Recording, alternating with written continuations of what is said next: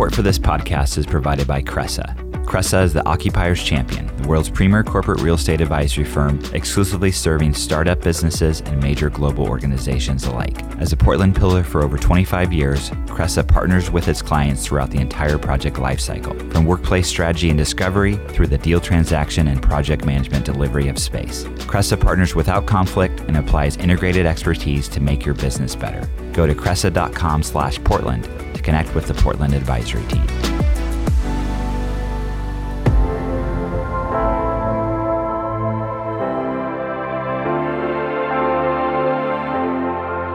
From That Cast Creative, I'm Dan Bruton, and this is the PDX Executive Podcast. A show where I talk with inspiring leaders who are shaping the future of Portland, Oregon. Every week, I sit down with business executives, startup founders, and community leaders to dive into their career journey and get insights into the impactful work they're doing in our slice of the great Pacific Northwest. Hey everyone, thanks for listening to the PDX Executive Podcast. Welcome back. I'm excited to have my next guest, Mariah Scott, who's the president of Skyward. Mariah, thanks for, for joining. Thank you for having me. So I always love to start just asking folks if you could tell a little bit about yourself and you know a little bit about your career journey leading up to your role uh, as president at Skyward. Sounds good. Uh, I actually have been in Portland for a little over 25 years. And uh, I love the city, but I would never say that I was from Oregon. Uh, I always say that I am from the Midwest because I grew up in the Midwest in a small town in Indiana. And uh, actually, early in my career, I worked in Japan uh, as a business development manager and account manager in classical arts management, which has nothing to do with technology yeah. or anything else. Um, but I came to Portland in the mid 90s to work for Intel after I got an MBA from Kellogg at Northwestern in Chicago. And I spent a number of years at Intel. It's a phenomenal company. Uh, I was fortunate to work for and with some really great leaders who taught me a lot about innovation and risk taking and team management, project management, uh, and really at that time at Intel, a lot about the motivational power of working together to create the future. That's really what I felt like we were doing, and it was a fantastic place to be. Um, I did at Intel, I did three different internal software startups and took those through different exits that included selling the business, uh, one that I sold off, and then one that I spun out as a JV. Um, and then I also led Intel Inside, for a number of years. Hmm. And that's Intel's largest marketing program. And it was phenomenal. I got to work with PC manufacturers and retailers all over the world and learn so much about how technology comes to market, how it's advertised, how it's brought to market. Uh, and actually, you know, I was thinking about this podcast and I was thinking about that job because I took the Intel Inside job right after 9 11. Mm. And I've been thinking a lot about what parallels do I have in my career? Is there any experience I can draw on that would help me with this COVID 19 crisis? And I thought about 9 11 and taking that job because all of a sudden I had a global team, I had a global set of customers, and nobody thought it was safe to travel. Yeah. And we were really struggling with how do we keep everybody connected? How do we deal with the uncertainty and the ambiguity? What's safe? What's not safe? I need to put an employee on a plane to go see a customer. Can I do that? What's what's that going to look like? Um, I don't know that it's really. It's not. 9/11 was not as comprehensive as what we're dealing with now, but but there are definitely some lessons learned. And you know what? We adapted and we figured it out, and we figured out how to keep connecting with people, how to keep working with our customers, and uh, it took a while, but we we all worked through it. Yeah, so and not to, some hope. Yeah, not to interrupt you then, we'll, we're, we're, we're tangenting a little bit, but I think this is so important because as I talk to a lot of leaders, you know, it's the uncertainty that's just crushing people, right? Yeah. And you know, no one has a crystal ball. We're all, um, you know, I wouldn't say just totally figuring it out, but there's strategies involved. What are some of the things you can pass on to some of the leaders that are listening to this in that terms, not necessarily the getting in the weeds of strategy and product, but just helping manage through that your, your, your people, right? Yeah. Yeah, it's a great question. We've we've been talking a lot with my leadership team about that that exact question how do you deal with the uncertainty and the ambiguity and one thing i would say is that for those of us who work in technology and particularly those of us who work in emerging technology ambiguity and uncertainty is kind of the name of the game like we work in drones i mean you know it's not mature run rate kind of business so right. you already need to embrace a certain amount of uncertainty and ambiguity and in some ways kind of decide that you're going to use that as an opportunity for innovation. And um, on good days, I'm able to think about this in the same way and think there are opportunities for innovation. Constraints cause creativity. And I've already been so impressed at the way we've learned to work together virtually mm. and to connect and do things that we didn't know how to do before or we didn't really have to think through because we could all be in a room together. And uh, so I think that's where I would really try to focus people. That's what we've tried to focus on is we, there are things we can't control for, like how long it's going to last or what life will look like when we come through it. But there are things we can work together on now, and there's a huge opportunity for creativity and innovation in the way that we figure out how to work together, how to work with customers, how to solve problems. Yeah, and I and I, I was talking to another HR leader the other day, and they said for them, I won't mention the company. This is a huge cultural moment. Like they have an feel like they have an opportunity to kind of shape the culture of their company. I, I don't know if that resonates. Oh, that is. I'll tell you, that is so true, and it's one of the ways I have been so impressed with Verizon during this crisis. That Skyward, you know, we're small. We're out here on the Wild West Coast. We know how to work virtually. We know how to use Zoom. We all know how to use Slack. Like, okay, it's an adjustment. But for large portions of Verizon, this is a massive cultural shift. Mm. And uh, Verizon went from having no work from home policy pre COVID to having almost the entire company able to work from home and productive and stay connected. And it was just fantastic to see how much it shifted the culture to think about what is actually possible, how we can work uh, in a different way. It's really cool. Yeah, and it's great that you you know you're I didn't mention at the forefront that you know it's your company's a, a, wholly owned subsidiary of Verizon, so you have some interaction for them, but you're still pretty independent in a way. So that's that's cool to see that.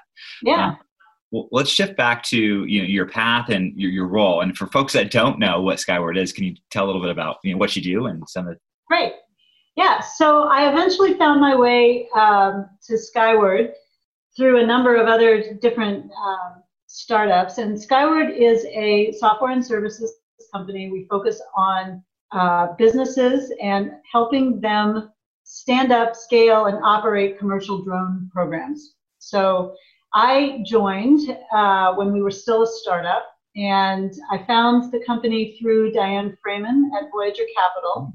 Um, I don't know if you know Diane. Diane is one degree of separation from the entire Portland tech community. So we're small. There's only one degree of separation, uh, and she is just a gifted matchmaker of talent and opportunity. And she led the first institutional investment in Skyward through Voyager Capital and recruited me to be the COO. So uh, that was about six years ago. And at that time, commercial drones were illegal. And I was working in healthcare. But I actually thought that illegal commercial drones sounded easier than innovation and technology adoption in healthcare. I was like, okay, that seems like it's workable. Um, so I joined Skyward, and together with the founder and the CEO, Jonathan Evans, we grew the company. We were the first company to introduce drone management software for mm-hmm. commercial operations. We were also the first company to offer digital access to the airspace. We have a, a delegation of authority from the Federal Aviation Administration so that we can offer our customers digital access to the airspace. So you know where to fly and you have the authorization to do that. Mm-hmm. And then when commercial drones became legal in 2016, uh, we were like ready to ramp and grow the market. And uh, we've just been growing it ever since.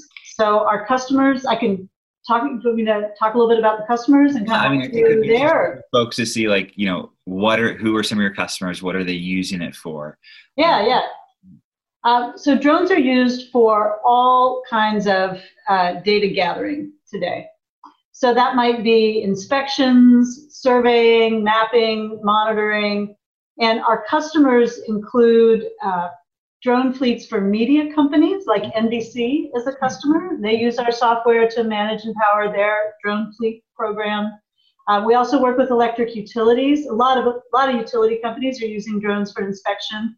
Um, we work with uh, the Southern Company. They're a large um, eight-state uh, electric utility in the southeastern part of the state. So actually, they were just flying uh, with our software a couple weeks ago. There was a, a tornado in Alabama, Right. Yeah.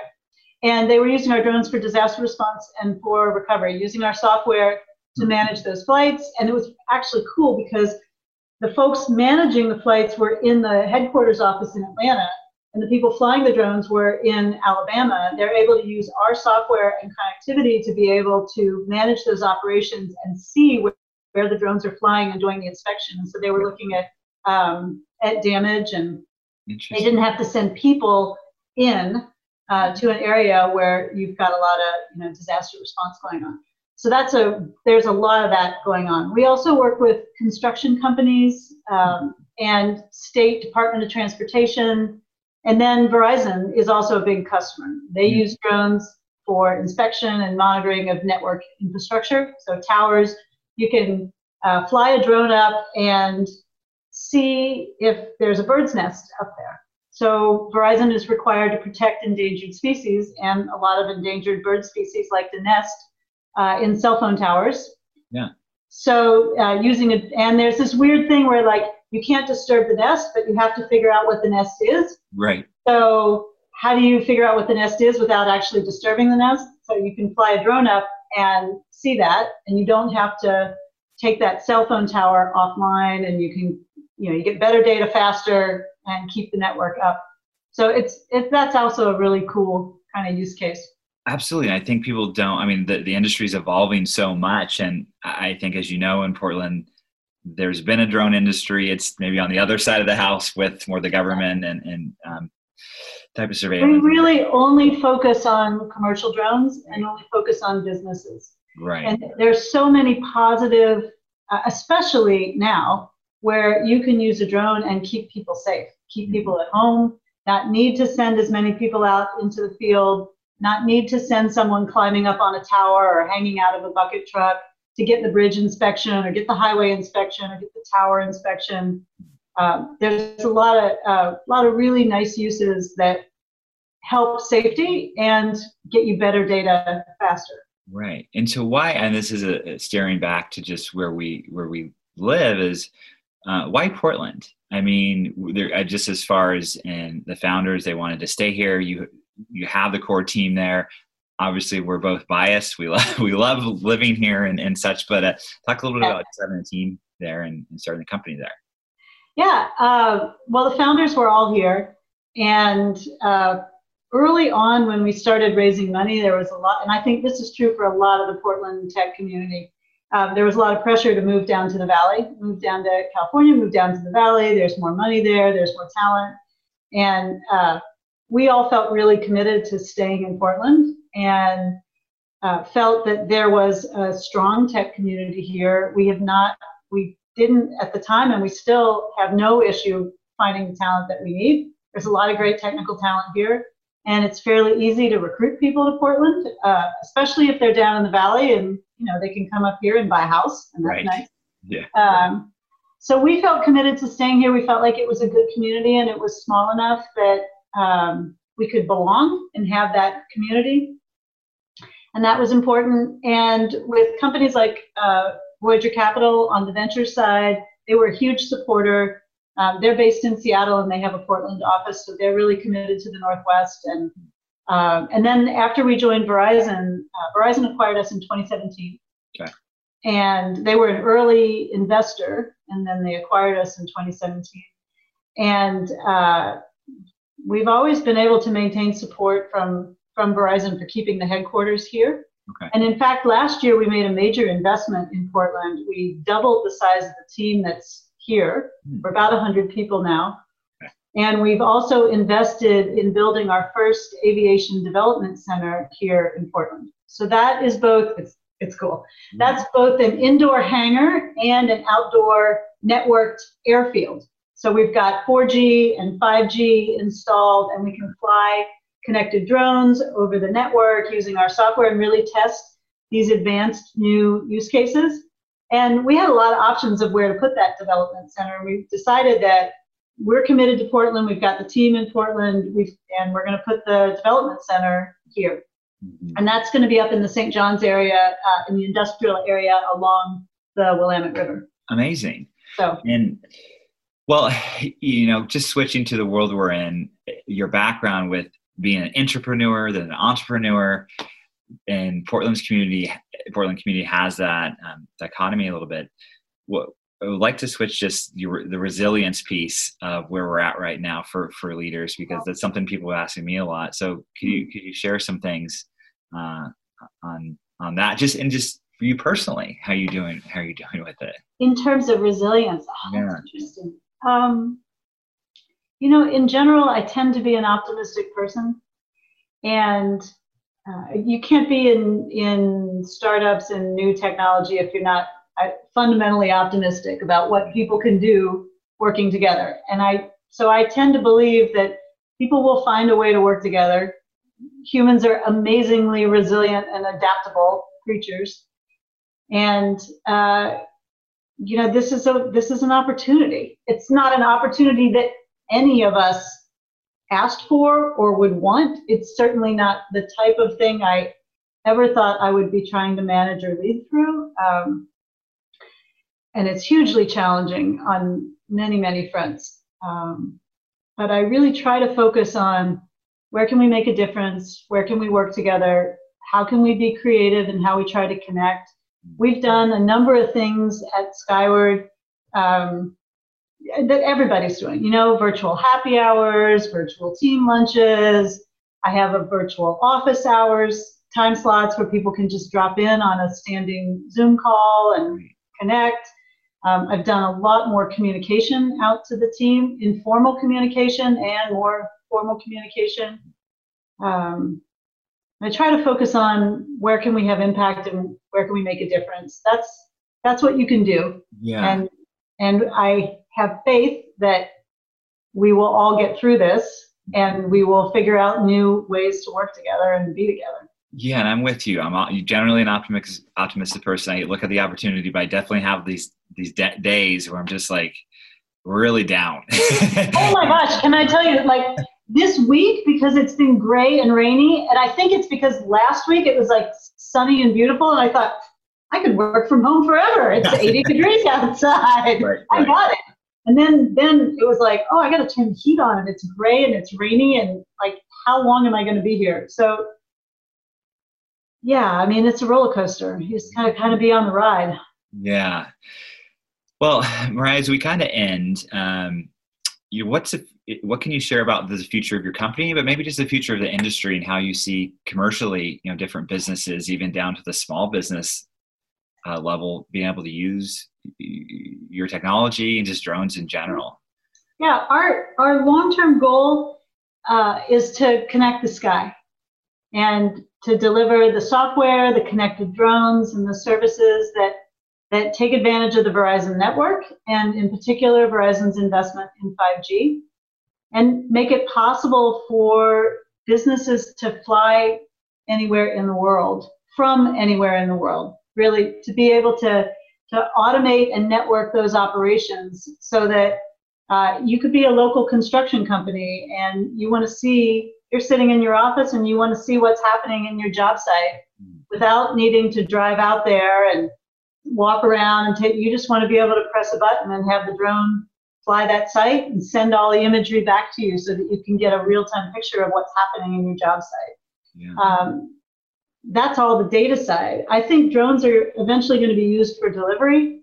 Uh, that's already starting to happen, and we're playing a role in that with our software and our services as well. And they're going to be used for passengers. Like you know, we're going to be taking drones to downtown Portland at some point because who wants to be on I five? And and I I feel uh, really lucky to be at a place where we get to invest in the local community and build a software company here, but harness the capabilities of the Verizon network to really think uh, big, think in a way that a small company can't think, yeah. and and be able to harness that network to make that happen. It's, it's going to be great. That's exciting. I look forward to the day of getting past I five traffic in a drone. so, uh, well, well, Mariah, thanks so much for you know taking some time uh, and enjoying the podcast. Great, thank you. I appreciate it. Have a good afternoon. The PDX Executive Podcast is a production of ThatCast, a Portland, Oregon podcast agency that partners with brands to create custom podcasts. You can learn more at thatcast.com. And please take a moment to subscribe and rate the podcast as well.